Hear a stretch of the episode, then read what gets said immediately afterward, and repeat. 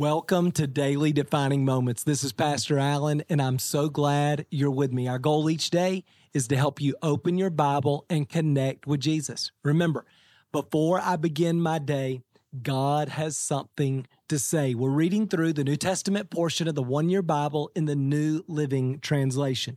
Today is June 24th, and our reading comes from Acts chapter 15 and 16. Beginning in chapter 15, verse 36, the Bible says this After some time, Paul said to Barnabas, Let's go back and visit each city where we previously preached the word of the Lord to see how the new believers are doing. Barnabas agreed and wanted to take along John Mark, but Paul disagreed strongly since John Mark had deserted them in Pamphylia and had not continued with them in their work. Their disagreement was so sharp that they separated. Barnabas took John Mark with him and sailed for Cyprus. Paul chose Silas, and as he left, the believers entrusted him to the Lord's care. Then he traveled throughout Syria and Cilicia, strengthening the church there. Chapter 16, verse 1. Paul went first to Derbe and then to Lystra. And there was a young disciple named Timothy. His mother was a Jewish believer, but his father was a Greek. Timothy was well thought of by the believers in Lystra and Iconium, so Paul wanted him to join them on their journey. In deference to the Jews of the area, he arranged for Timothy to be circumcised before they left, for everyone knew that his father was a Greek. Then they went from town to town, instructing believers to follow the decisions made by the apostles and elders in Jerusalem. So the churches were strengthened in their faith and grew larger each day. There's two interesting ideas in this passage I want to highlight. The first one is that even among sincere believers, often we disagree and we part ways. And sometimes this is driven by really a personality difference. And God has put within the body of Christ that diversity to strengthen the body. So we know about Barnabas, he is the son of encouragement, right? He's the encourager. John Mark has failed. But Barnabas isn't ready to give up on John Mark. He wants to come alongside John Mark. He's standing up for John Mark, just like he stood up for Paul previously, right? But Paul, he's a different personality, right? He's he's a little more severe. He's a little more driven. He's a little more probably type A or or an eight on Enneagram, right? And the truth is, listen, we need both of these personalities in order to create a healthy culture in the church world. So Paul refuses. He's not playing that game. He gets Silas and he's heading off and they split ways. But what I love about this passage is they do this without attacking each other.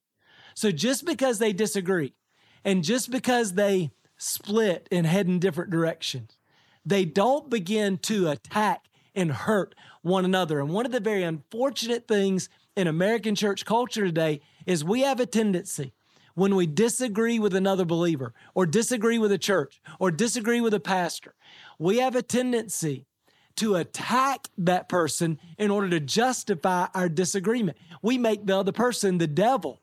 And that's ridiculous. There's nothing in the Bible that gives us the freedom to attack one another. In fact, the Bible says we're supposed to love even our enemies. So, certainly, we can love the body of Christ. And even though Paul and Barnabas split ways, part company, they loved each other. They're gracious. They give each other the freedom to disagree, to head in a new direction. Paul's got his guy, Barnabas has got his guy, and they go off. And I love how at the end of the chapter, verse 41, it says they're strengthening the churches. In fact, God works in their disagreement to multiply their efforts and to strengthen his church. Wouldn't it be beautiful if every time there was a disagreement in the church, we were sensitive enough to the Holy Spirit that he could work in our difference to strengthen his church? I'm just convinced that's what he wants to do. It reminds me of a marriage. Tina and I are opposites, but our opposites, God engineered us to be attracted to our opposites because our opposites, those differences, strengthen our connection, our ability to serve the Lord, they make us one and whole. And the same thing is true in the body of Christ. Now, here's the second thing I just want you to notice Paul leaves, he and Silas leave, and they run into this guy, Timothy. And And Paul's impressed with Timothy, wants to disciple this young leader, train him up. And of course, Timothy becomes a great pastor himself. But Paul recognizes his father's Greek and he's not been circumcised, and he asked Timothy to be circumcised. And what's so interesting about that is yesterday, you remember in Acts chapter 15, the Jerusalem council said circumcision is not necessary. This is an important distinction. Paul is not telling Timothy that he must be circumcised in order to have faith or to have a relationship with God or to be a follower of Jesus. He's saying to Timothy, listen, I'd like you to be circumcised so that this issue is not a stumbling block to our mission field.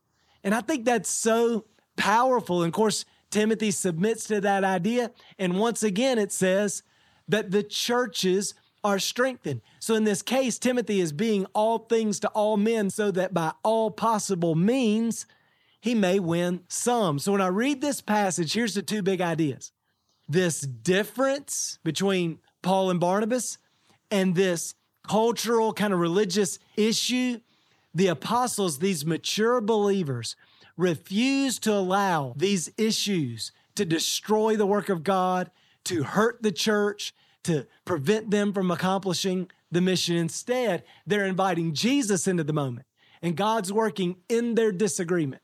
God's working in Timothy's sacrifice in order to strengthen the church. And then the very last thing I want to point out in chapter 16 is that the Holy Spirit is moving. And because they're being sensitive to the Holy Spirit, because it's not about them and their agenda and being right and hurting and attacking other people, because they're being sensitive to the Spirit, the Spirit of God is leading them. Now, here's the thing I wanted to point out is that it says that the Holy Spirit keeps them from preaching the gospel. Now, isn't that interesting? It's hard to imagine that the Holy Spirit would ever restrain our witness or prevent us from preaching in a place. But sometimes, listen, just because it's a good idea doesn't mean it's a calling from God. And for whatever reason, we don't really even know, but for whatever reason, God is working to lead them. And it reminds me of John 10, where Jesus said, My sheep hear my voice. And what we're trying to learn in this podcast by connecting with God every day listening to his word every day. We're tuning our ear to his voice so that we can be led and directed by his spirit and fulfill the mission of God in our life. So listen, here's the bottom line. Let's not allow conflict. Let's not allow cultural differences. Let's not allow our insensitivity to the Holy Spirit to keep us from doing what God has called us to do in the world. Let me pray for you, Father. You know, the truth is, conflict is a part of every healthy relationship. Lord, help us to navigate conflict in a way that honors you, to trust you in those moments, like Paul and Barnabas do in today's reading. God, I pray that we wouldn't allow cultural issues to become a stumbling block to those we're trying to reach. God, I pray that you would help us to tune our ear to your voice, to be sensitive to your presence and your spirit as you lead and direct us every day. God, just because it's a good thing doesn't mean it's your agenda, your plan, what you're calling us to do. So help us to trust you in those moments and to listen to your voice. In Jesus' name, we pray. Amen. Well, thanks again for being with me. Remember, before I begin my day, God has something to say. We'll see you again tomorrow.